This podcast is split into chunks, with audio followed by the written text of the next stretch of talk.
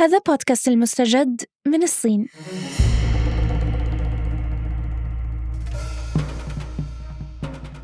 هذا الموسم موسم خاص قصير أربع حلقات بس بنروح فيها على الصين لنحاول نفهمها كقوة سياسية واقتصادية ونعرف شو تاريخها وشو علاقتنا فيها.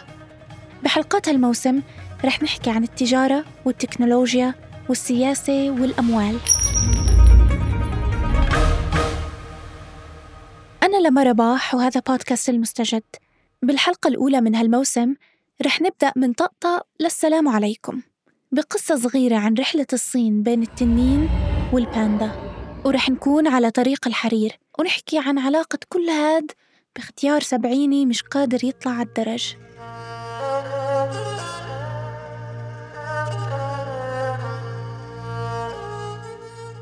كانت الصين زمان يعني زمان زمان قبل الميلاد مقسمة لعدة ممالك. تحكمها سلالات عائلية تتوارث الحكم. ولكن هالممالك توحدت شي 200 سنة قبل الميلاد لتصير الصين اللي بنعرفها اليوم ثالث أكبر دولة في العالم من حيث المساحة وأكثر دولة فيها عدد سكان على الإطلاق. كلمة الصين نفسها معناها المملكة الوسطى أو المركزية وبيقولوا إنه الصينيين استخدموا هالتسمية لاعتقادهم إنه الإمبراطورية الصينية هي مركز الكون.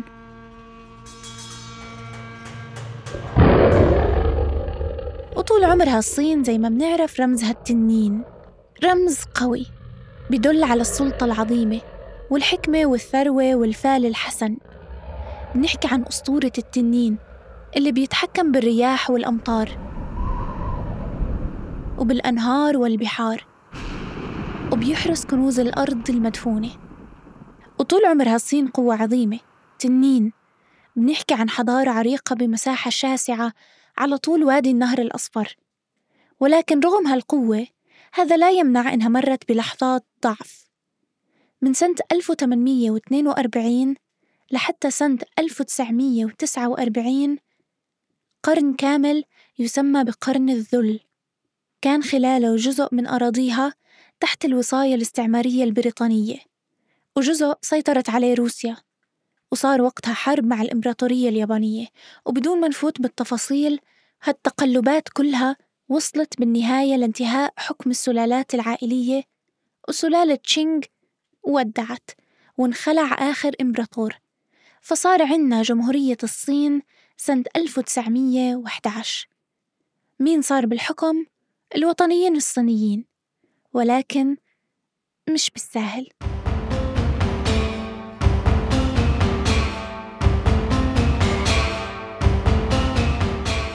دخلت البلد وقتها في حالة من التفكك والحروب الأهلية لسنوات.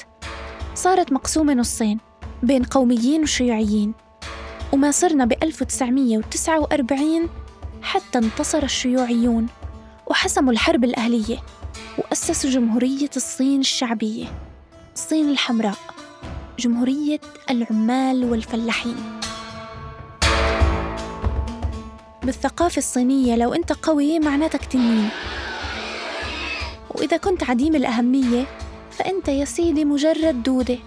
بس في كائن ثالث بين التنين والدودة حيوان الباندا. هاي الحيوانات كلها مهمة لنحكي القصة. وعد جيدكم بالحكي. لما انتصر الشيوعيين وقتها وقتها صار حيوان الباندا واحد من رموز الدولة. يعني بما أنه التنين الأسطوري بيمثل فترة حكم إمبريالية غابرة عفى عليها الزمان استخدم الحزب الشيوعي الصيني حيوان الباندا كوسيلة دبلوماسية لحتى تتقرب الصين من دول أخرى وتفتح المجال لمحادثات سياسية. عشان هيك بعالم السياسة صارت القوة الناعمة للصين تعرف باسم دبلوماسية الباندا. بس كيف يعني الصين بتقدم الباندا كوسيلة دبلوماسية؟ هو جد حرفيا بجيبوا باندا وبعتوه لدولة ثانية. أصلا كل الموضوع بدأ عشان في أميرة صينية بالزمانات أهدت اليابان جوز باندا. كل واحد فيهم أضخم من التاني كنوع من التودد. بس يعني خلينا ما ننجرف كتير. ونفكر إنه خلصت النزاعات بالصين وكانت الأمور رومانسية على الآخر. حتى لو باندا في أبيض وفي أسود.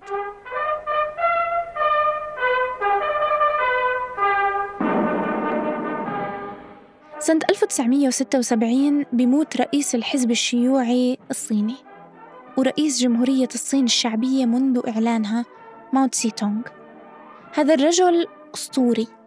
في مين بيوصفه بأنه الدكتاتور اللي حكم البلاد بالحديد والنار وفي مين بيقول إنه المناضل الثوري اللي وصوله للحكم أنقذ دولة كانت على وشك الانهيار بين الحروب الأهلية الداخلية وأطماع الدول الخارجية للاستيلاء على المقاطعات الشمالية في الصين.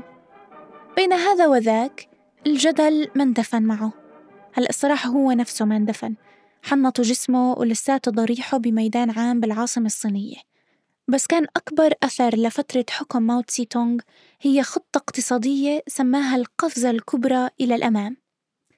كان بده يحول الصين من دولة زراعية مستهلكة لدولة صناعية فخلى الناس تترك المزارع وتروح تشتغل بالمصانع. فشلت رؤيته لأنه الشعب ما كانش عندهم أي فكرة عن العمل الصناعي وأهملت الأراضي الزراعية لما تركوها. فدخلت البلاد في أزمة اقتصادية. وعاشت مجاعة كبرى مات فيها ملايين الصينيين.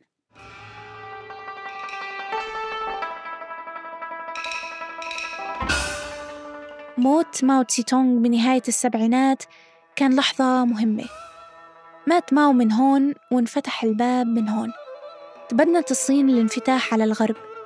وصارت تفكر مرتين ثلاث قبل ما تتبنى أي خطاب ثوري أو تدعم حركات التحرر بالعالم. وصارت تدور على موقف معتدل أكثر دولياً. أما داخلياً صاروا أتباع ماو تسي تونغ اللي كانت تماثيله معبي الصين ووجهه على العملات عم بيواجهوا نهايتهم. القيادة الصينية الجديدة كانت بدها تطوي الصفحة وتفتح سوق جديد.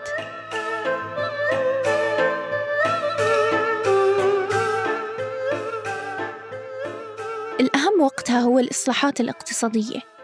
بدأت الصين بإرسال البعثات للبلاد الغربية ليتعلموا الصينيين الهندسة والاقتصاد وعينيها مصوبين ناحية التطوير الاقتصادي. فتحت الأبواب للاستثمارات الأجنبية بعد إعادة العلاقات الدبلوماسية بين الصين وأمريكا سنة 1979 وصارت المصاري زي الرز. مستثمرين متشوقين لاستغلال العمالة الرخيصة والإيجارات المنخفضة في الصين. إذا بصير تحول اقتصادي ميال أكثر للرأسمالية بعد عقود قليلة من هالتحول بتصير الصين واحدة من أعظم القوى الاقتصادية في العالم. معجزة اقتصادية. بتحسن مستوى المعيشة وملايين الناس برموا الفقر ورا ظهورهم إلى الأبد. يقال إنه ما في ولا اقتصاد بتاريخ البشرية استطاع النمو لأربعين سنة متتاليات زي ما عملت الصين. حتى بفيروس كورونا اللي بدأ من الصين. فبنفترض إنه كان له أثر كبير على اقتصادها. مش عن جد أعاق النمو الاقتصادي. من المتوقع مع نهاية 2020 توصل الصين لنفس النمو السنوي اللي كانت مخططة له مع كورونا أو بدون. تعالوا نشوف مثال كيف بتقدر الصين تحافظ على معدلات نموها حتى بعز الأزمات. عزيزي عزيزتي في حال مرور اقتصادك بانتكاسة أو ركود كن مثل الصين طبعا لو بتقدر. توجه لمشاريع البنى التحتية الضخمة بالمليارات. الطرق السريعة جسور شبكة قطارات. خلال أزمة انتشار فيروس كورونا مثلا في عمال كثير فقدوا فرصهم بالعمل توقفت عجلة الإنتاج والتصدير كمان. فشو بتعمل الصين؟ بتروح بتلجأ لمشروع ضخم. مشروع المصاعد.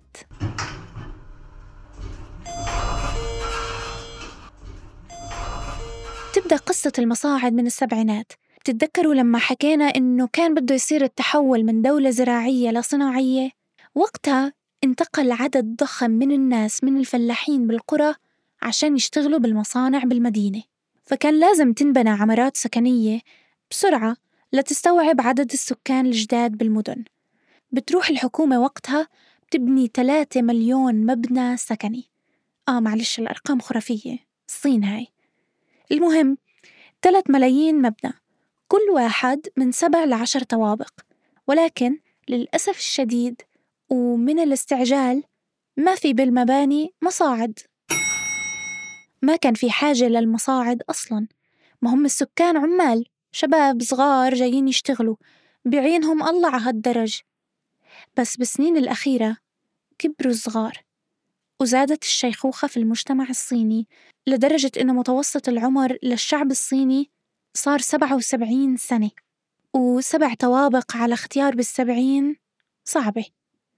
فبعز أزمة الكورونا قررت الحكومة تبني مصاعد لكل المباني القديمة هاي الثلاث مليون مبنى مش بالضبط عشان سواد عيون الختايرة بس بناء كل هالمصاعد يعني توفير فرص عمل لعشرات الملايين من العمال واستثمارات إضافية مرتبطة بالمشروع يعني رح يشغلوا قطاعات ثانية زي التصميم المعماري، البناء والترميم، تقييم السلامة، ويخلقوا طلب على مواد البناء، وهاي فرصة ذهبية لقطاع المصاعد الصيني بدل الاعتماد على استيراد المصاعد من شركات عالمية غربية.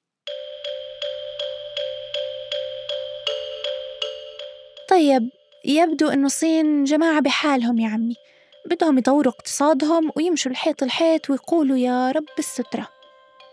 تتبع الصين سياسة خارجية معلنة بتعتمد بالأساس على مبدأ عدم التدخل. بس يعني هلأ وفي عصرنا هذا ما عادش التدخل بس سياسي أو عسكري مباشر على الأرض كيف تعمل أمريكا مثلا. ولكن التدخل ممكن يتم بالقوة الناعمة. مثلا التدخل الاقتصادي. المشاريع الاستثمارية بتعني كمان بسط نفوذ ولاءات سياسية ومكاسب استراتيجية. سنة 2013 أطلقت الصين مشروع طموح جدا اسمه طريق الحرير الجديد.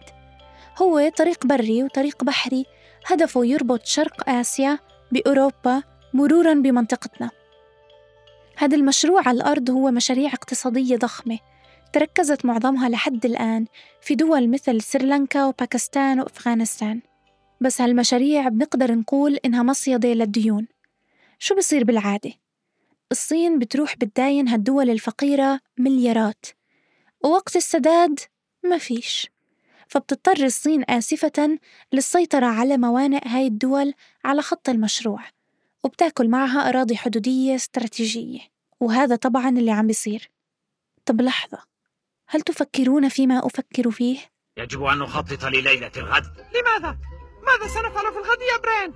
ما نفعله كل ليلة يا بنكي سنحاول السيطرة على العالم الصين يعني بدها تسيطر على العالم؟ بالعادة في رأيين ناس بتقول إنه آه الصين بدها تسيطر على العالم طبعا وتاخد محل الولايات المتحدة كقوة عالمية أولى والرأي الثاني بحكي لا ما هم مش بحاجة. يعني هي الصين قوة عظمى صحيح ولكن دورها إيجابي تجاه العالم وصعودها عامل استقرار وليس استنفار. هو فعلا من نهاية السبعينات لليوم ما تدخلت الصين بأي نزاع عسكري دولي وحاولت تكون محضر خير وتدعو لحلول سلمية. بس بغض النظر برات البيت عمل لي باندا وعندي تنين. هالسلمية مش كتير واضحة لما يتعلق الموضوع بالشؤون الداخلية والحدودية زي قمع المظاهرات في هونغ كونغ واضطهاد الإيغور المسلمين أو نزاع الصين الحدودي مع الهند عن جبال الهيمالايا. الحكومة الصينية عادة ما توصف بإنها بتعتمد على القمع للبقاء في السلطة. رح نحكي أكثر عنها كدولة بوليسية بوحدة من حلقات هالموسم. بالحلقة الجاي رح نحكي عن التجارة مع الصين عن كل الأشياء اللي صنعت في الصين اللي ممكن لابسينها وبغرفنا ويمكن السماعة اللي عم تسمعوا فيها هالبودكاست. وصولا للصناعات الثقيلة. هذا كان بودكاست المستجد وكنا معكم بالتقديم والكتابة لما رباح وبالبحث زيد شعيبي وبالتصميم الصوتي تيسير قباني. ما تنسوا تشتركوا بقناة المستجد على منصة البودكاست اللي بتفضلوها.